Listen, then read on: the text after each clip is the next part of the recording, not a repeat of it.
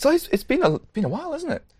Yeah, I mean, we good for us. We kept the content up because we just mass produced stuff at I/O. 2 days of effort, and we've been running on that for. That was exhausting, though. I mean, it was so good to meet all these people and talk to them actually, because it's not like that was planned. We just said we want to talk to you, and then we talked to these people, and hopefully something interesting came out of it. Yeah. But it was like 2 days nonstop. Yeah, in the sun. I'm actually, it's nice being back inside where I don't have to try not to squint. Because I didn't want to be that person on the video of like just sort of, I can barely open my eyes. So I was kind of like forcing my eyes open, and it's like, we need to get this episode done before I start crying blood. So your eyeball's got a tan. Yeah. Do you know what? I read a really terrifying thing. We're going off topic already. Make a note. Welcome to... the conversation stack is back. Yeah. I'm going to talk about lasers. Is it sharks with freaking lasers on their head? Yeah. Well, no, it's just a really terrifying thread about... It was talking about how the eyes work. I guess all eyes, but specifically people eyes. And like how it's not human eyes. It's people eyes. People eyes, yeah. But how the blind spot where all of the cabling of the eye... With a nerve scope. And how you can't see it because your brain just fills in that data, like paints it over with just made-up stuff and you don't notice. And I was talking about this. This is the danger with working with lasers, because if you get shot in the eye with a laser, it creates a new blind spot. Oh, and your brain just paints it over. Your brain just goes, yeah, let's paint over that. It'll be fine. So you don't know you're damaged until you get too many of them, and then your brain goes, can't do this anymore. There's not enough data, and now you're blind. And isn't that's terrifying? Isn't it? Yeah, it's absolutely terrifying. So it's my brain. Like filling in your face right now. Yeah, I haven't had a face for 5 years. It's just a memory. The brain is super powerful in that regard. There's like some of these tests, right, where you have like two black dots and you look at the one black dot and the other black dot disappears because that's where the blind spot is. And if you have like a pattern as a background pattern on this page, like your brain will accurately fill in that pattern. It's just like how. I love that sort of stuff. It just goes to show you like how little you can rely on your own perception as well. But also how powerful the brain is and how far away artificial intelligence is. Yeah. I mean, it's Photoshop, like intelligent pattern fill-in scaling blah is miles away from that, as far as I know. I was going to say H.265's got a lot to catch up with, right? The next standard needs, if just fill in the stuff magically, right? That would be fine.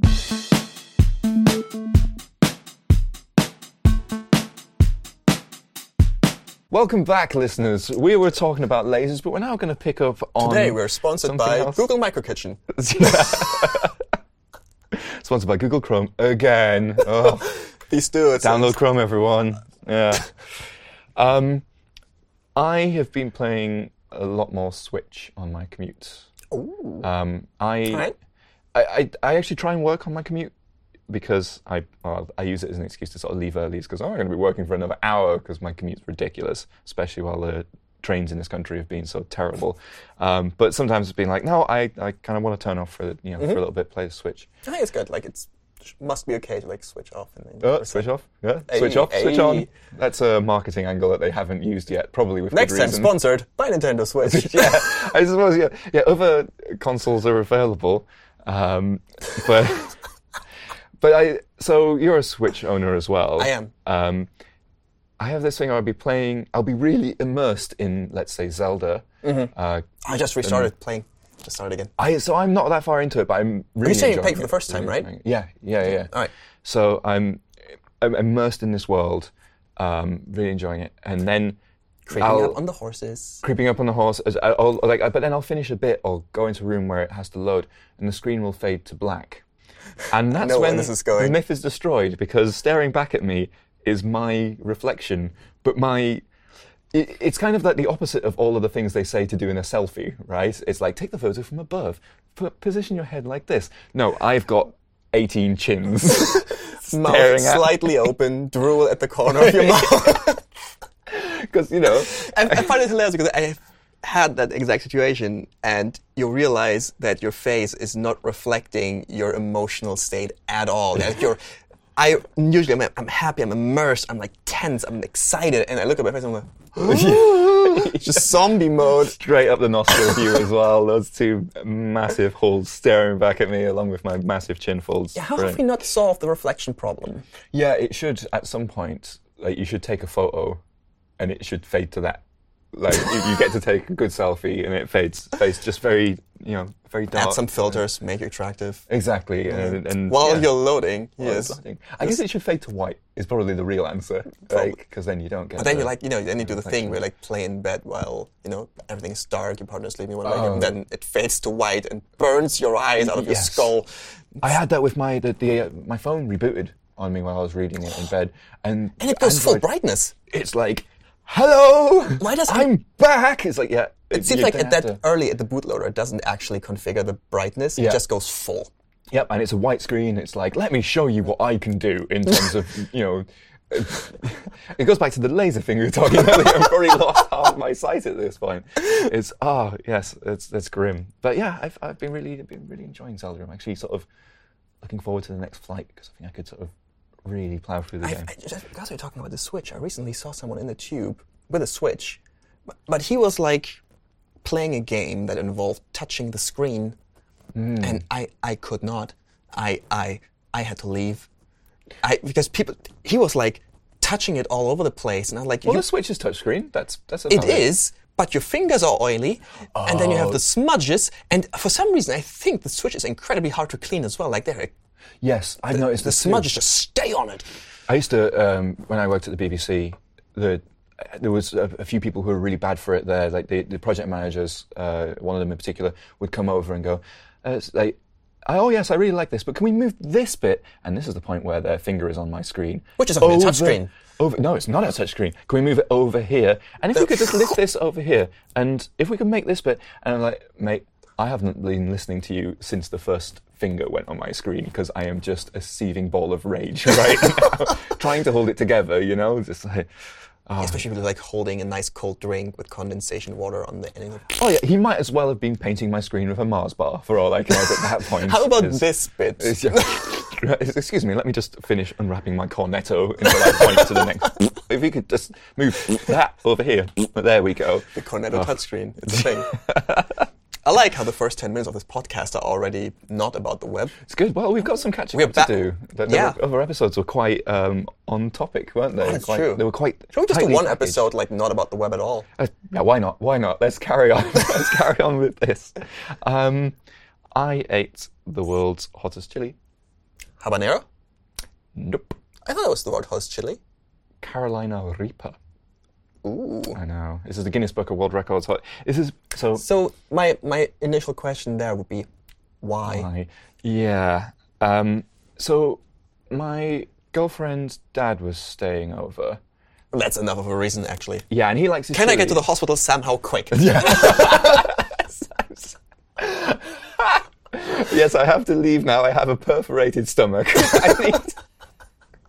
No, so he's really into his chilies, and we in Borough Market we walked past the chili shop, and they were selling these things, and he was like, "Oh, I'm gonna buy some of those," because he's quite full of bravado. So it's like, yeah, I'm gonna have some of them. I'm gonna buy them. I'm gonna snort them. And I was just like, well, just do it then. Yes, buy it. So I'm gonna put them in my eyes and sing a song. I was gonna say put them somewhere else, but that was just. Yeah. It is still a family show. It is still a family show, right? Also, swearing is my job. That's true. That is true. You're doing all right so far. That's pretty good.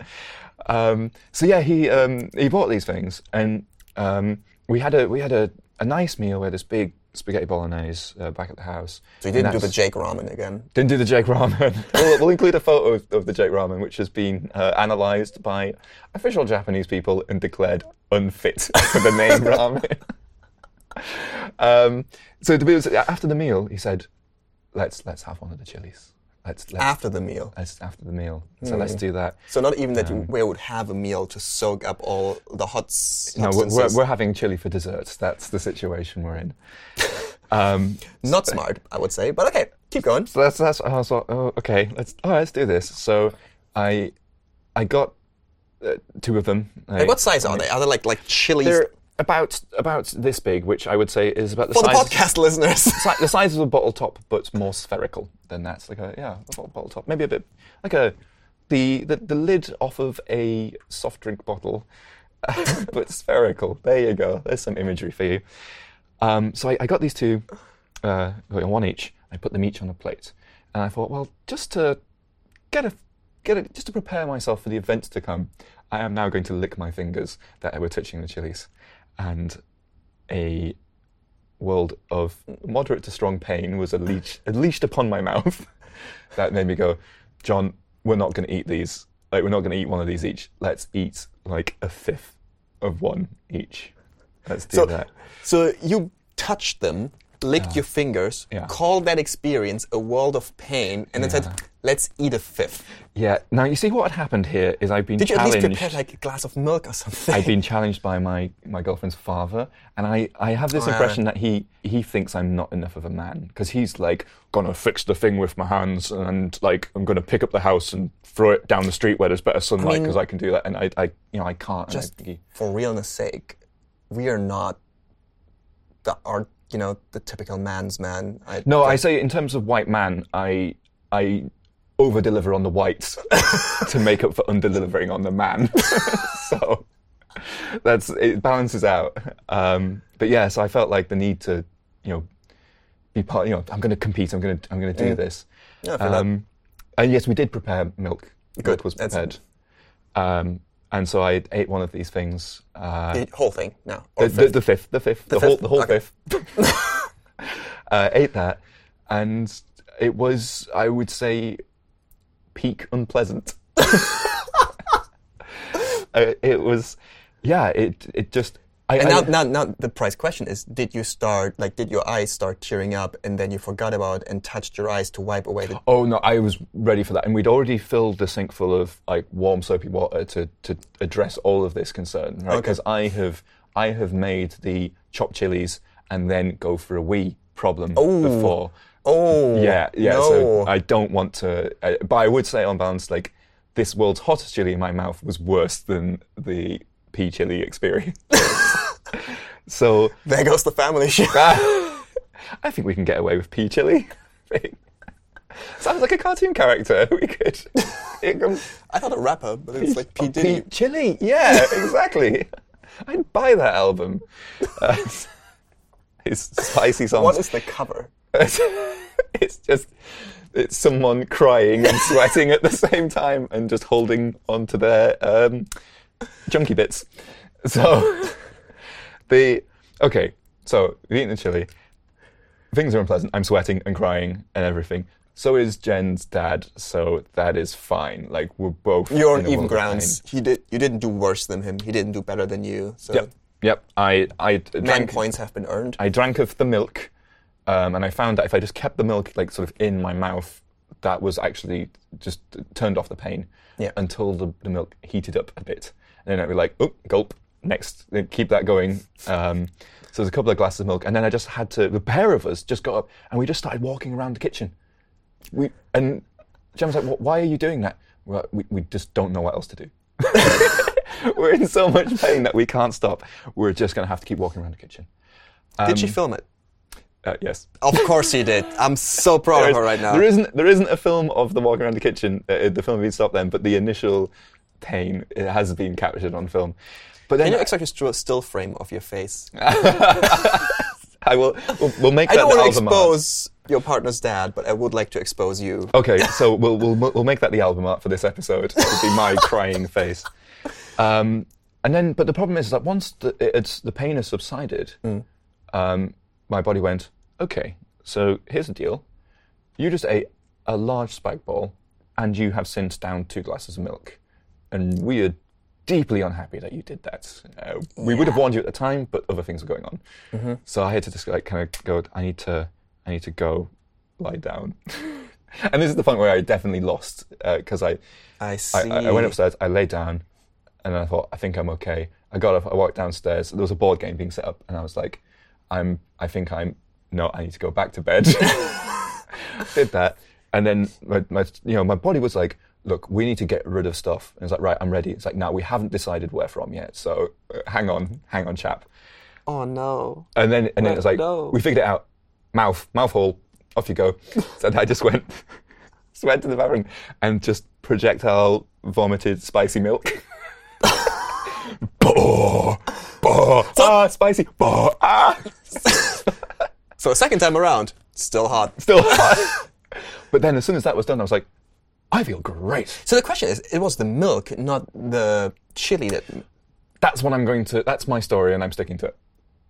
I don't know. You know, we could just find out.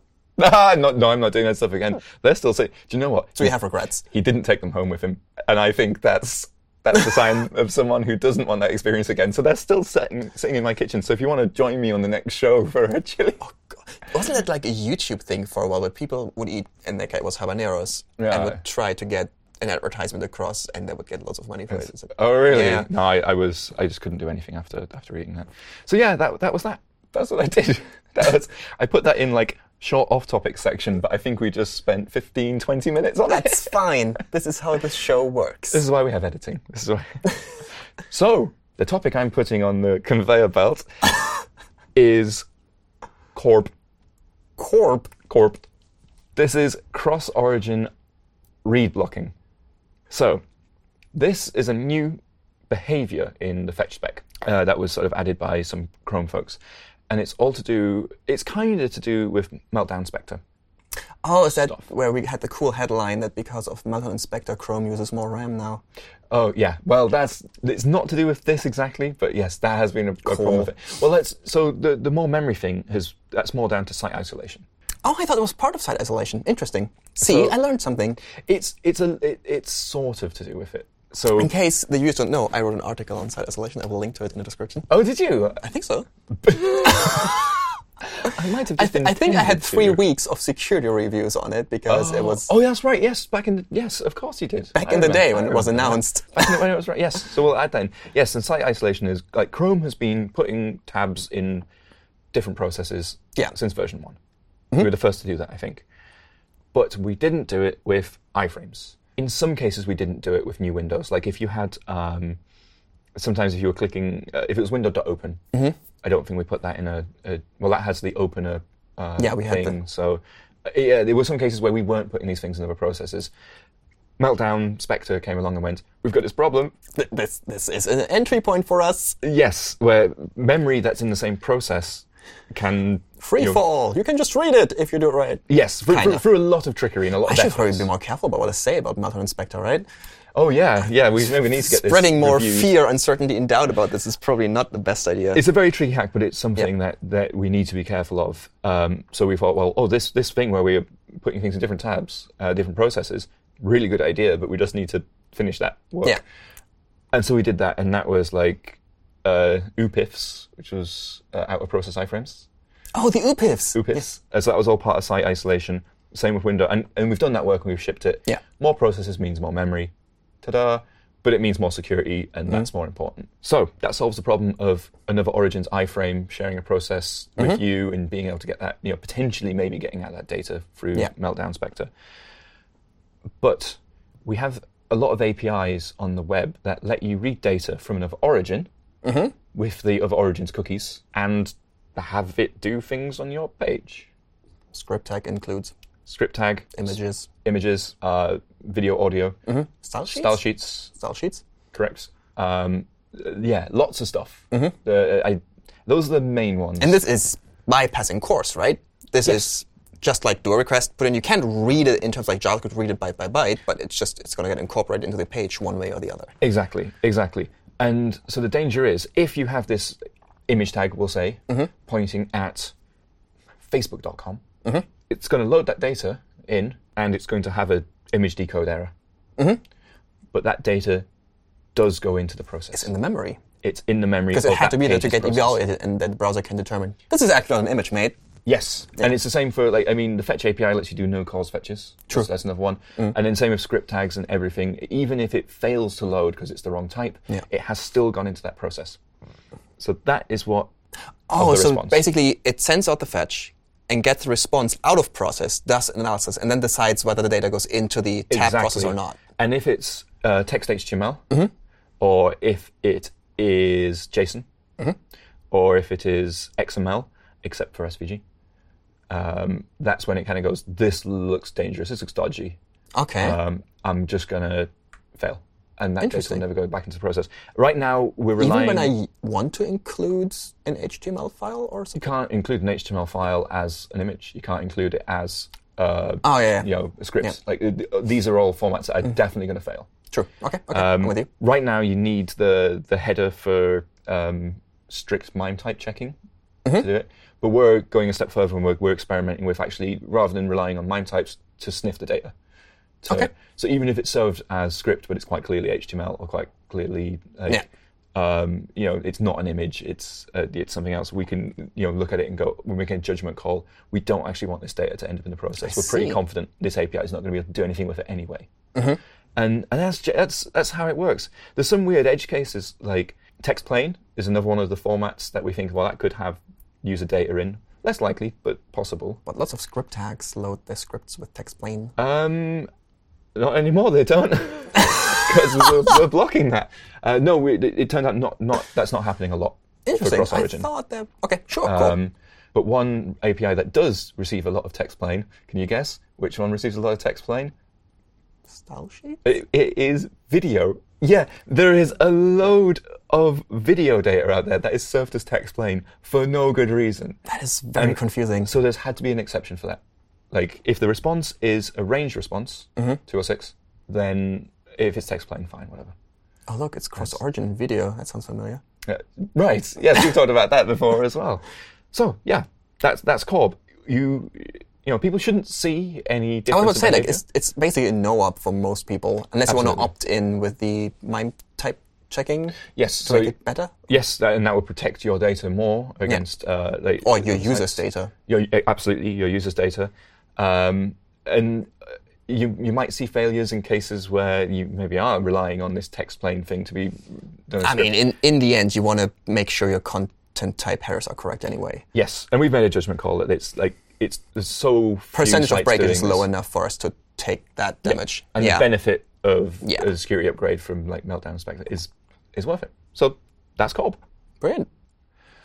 We're going to do another one of our HTTP 203 microtask speedruns, right? Yes. It's microtask speedruns. Oh, I don't know. We haven't not got a branding, mate. I think microtask is a good branding for it, right? Because the idea is you're going to explain a thing in 2 minutes. Yep. Go. Broadcast channel. Yeah. Okay, so it's oh, hang on. Broadcast is a WebRTC. You're going to get in trouble again. No. We're in a different area. It's an API that also has been around for quite a time, similar to Workers, but doesn't have as wide support, sadly, because it's not been used a lot. But it's really cool. So, a type of worker? What's the? No. So, but it has to do with Workers in a way. So, a broadcast channel is basically a post message channel associated with a name. So I can say new broadcast channel, Surma. And now I get a post message endpoint for the name Surma. And every other site, every other realm from my origin, like my workers, my service worker, all the other tabs that are open from my site, can now communicate through this same message channel because they know the same name. So it's like PubSub. Yes. But across tabs, across... Yes, and you don't have to worry about knowing which tabs are open. Do I have a service worker? How many workers are there? It just works. And that is brilliant, because what it allows you to do is to write little pieces of code, little modules, that just hook up to this broadcast channel and start working. So previously you would have to use shared workers to be the sort of middleman. And have some kind of management unit tell you, this module is now here, do you want to talk to it? And now you just have this central unit in the platform. And whenever a module is finished loading, it just hooks itself up to the thing. And now you can talk to it. And that is absolutely amazing, as I've recently discovered, for code splitting. Because you just load things whenever you need, and they just start working. You don't have to actively statically import. You just dynamically import. So what kind of messages are you sending through this then? So I have like a cache manager in there. I have things that do my color scheme adjustments, my animator. All these things are now just like little tiny independent JavaScript modules, and they use broadcast channel to talk to a worker, to my main thread. So one page receives an update, and it can just tell all the tabs, I've got this data. You don't need to go and refetch it. Yeah. It's there. Brilliant. And what browsers? No. Chrome and Firefox. Brilliant. There we go. I like that you knew that. I was feigning ignorance. It's good. I'm playing along. I think it's Chrome and Firefox. I kind of wish it would be in Edge and Safari, but they don't have any signals so far. No. That's a shame. Yeah. So, and also, it's really hard to polyfill. You could only polyfill it using, I guess, a shared worker, which isn't in Safari and isn't in... So one polyfill I found puts in an IDB and pulls it Oh, that's horrible. It's horrible. It works. You could do a service worker. Actually, so now service workers everywhere. So you could use a service worker as the broker that redistributes post message channels. Oh, that's true. That's true. But it's hard work. I tried it. I didn't get it to work. Because if the client's API, you can do a broadcast from a service worker. And they would have to forward to their workers, and unless workers become a client, which is, I think, planned, but not... Workers are clients right now. Yeah? Service workers aren't clients. So that would be the missing piece. Why would they be? I mean, in the service worker, I'm looking at my... Yeah, I mean, it's possible you can have more than one service worker in an origin. So you know. So I'm sorry. I'm sorry I made GitHub.io work. You can have multiple apps. People really complain about the scope stuff in Service Worker a lot. And I can see the complaints, but also it enables necessary. GitHub pages to have all of this stuff. You can also use local storage. If you're only targeting pages, because there's the local storage change event. Oh, that's interesting. Yeah, maybe I should polyfill with that. Local storage available in workers. No. No, that's what I need. That's really what I need. But I've used that before to... It's been my way. But I could use it as my broadcast. Yeah. Oh, no, I couldn't. Well, you could use it only if you're broadcasting to other tabs. Because I've used this before to, like, if I've got a page, well, it's actually in my slide framework, the way it figures out if the notes window is already open. Mm. I guess I could use broadcast channel now, but this was written a long time ago. The main page that shows the slides sets a thing in local storage. Oh, okay. And then the notes thing sees that and goes, oh. And then sets it to something else, and that's kind of the reply. I see. That's how it works. So I was at it's actually been a while now, the awards conference in Berlin, which was... That's the one that's got too many W's, right? It's the... Yes. Yes. Fun fact. It's pronounced awards. I guess. Okay. I don't know. Not so my conference. Awards. Side story. I'm going to put a dubstep conference. Oh yes, it's the Transformers conference. I'm going to put a side topic on the stack. Sorry. The company Wix was there. Yes, that's Bruce Lawson's been doing work for them. And they handed out stickers. Yes. The Wix playground, which is funny. So the conference is in Berlin, and the word Wix means masturbation in German. Brilliant. So the Wix playground is a great sticker. I'm not sure we can put this in the... well, maybe in the podcast. No one listens to the podcast. Anyway, pop that up the stack. I did an interview with Adobe just for... they showed me their... I can't say that. I should say Sketch clone, but that just... Wow, that's... I mean, Sketch is also somewhat an Illustrator clone, right? It's sort of solving some of the... Well, they've been working on... Fireworks. No, it's XD? I think it's called XD. Okay. Basically, you can do responsive layouts, planning for mobile apps and websites and all these things. And they interviewed me after, and they did it both in German and in English. Hmm. And that was super interesting because we did it in German first, and... For years now, I've only ever given presentations in English or interviews in English. Oh, and so I actually felt myself getting more nervous. Same? I was wondering if you were even listening to me. And so I was like, ooh, am I as eloquent in German still? I don't know. So I gave the interview. I thought it was fine. And then I did it in English, and they were saying, you're so much more fluent in English than you are in German. Really? I was like, that's it. That's it now. You're one of us. I don't consider myself especially eloquent in English for my German. No, would really be horrible. But I found it interesting, like, you grew up in Germany for 18 years, didn't speak any other language. I mean, I learned English and used it in Berlin the longer I lived there. But still, my main language was German, and apparently I am not a good German speaker. That's it. I've heard our colleague Mariko talk about the same thing of when she's speaking in Japan. Like, if she's speaking in Japanese, it's weird, like, because that's the exception when it comes to tech talks and stuff. That's something I just don't have to care about by refusing to speak any other language like an ignorant British person would. Do you know what? I was at this is years ago. I was at a conference in Italy. Somewhere, I can't quite remember where. And but I did make an effort to learn Italian once, and I got as far as like hello, goodbye, and numbers.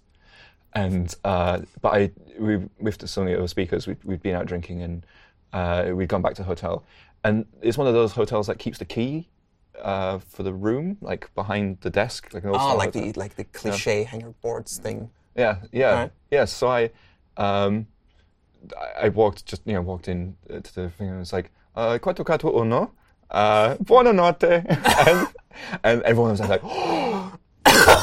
We thought he was an ignorant Brit, but he can speak Italian. It's like, no, I can do those numbers. And good night. It was 10 in the morning. No, it wasn't. It was actually at night. So it did work. But that's my point of pride. Could you just have said any number? I guess. I wouldn't have got in my room. But you could have got into another person's room. Yeah, I could have just done a lucky dip. So, okay, another story. I don't know if I told this on the podcast before. It's at a friend's wedding, and the bride's father got incredibly drunk. Like his rule was, I paid for this. I'm making the most of it. And he was at the end of the evening. We had to carry him to his room. Solid. And so we were walking past, and he's like, "Mate, what room are you in?" He's like, "I'll know it when I see it." I'm like, okay. And we, at that point, I would have abandoned ship. I was like, nope. Well, we carried him, and he's like, pretty sure it's this one. And so he opened the door, and we didn't want to walk in because, his wife went to bed a lot earlier, so we sent him in. Don't be the married couple's room. And we sort of stood there, and he sort of stumbled towards the bed, and he turned to face the bed because we could see the very bottom of the bed, and he just fell forward, face first, his feet still on the floor, and he stayed there for a bit, and we were like, what do we do now? And then he just bolt upright, but held the duvet and just fling the duvet behind him. And he just turned around to us and went, "That's my wife." And we closed. We're okay. Close the door, walk away. Job done. And that's how that turned out. I guess that's how. She was probably not happy. I think she slept through it. That's my wife. So there we go. I like how this podcast episode was 90% random stories. Yes. I think we've been speaking for enough about anything but the web. We definitely covered some web topics. No, some web. I think that's true. I think we did enough. I like off-topic podcasts. I like. It's more dark, yeah. Yeah, Skeptics of Decay. All killer, no filler. They're my favorite podcasts because they do that sort of off-topic stuff. We need to come up with jingles so we have better transitions. Yeah, let's just get some. That's what Skeptics of Decay do. So people should subscribe so they know next time if you have jingles. Like and subscribe. That's not how the podcast works. Leave a comment. But yeah, let's go away now. Let's stop this. All right, bye. Bye.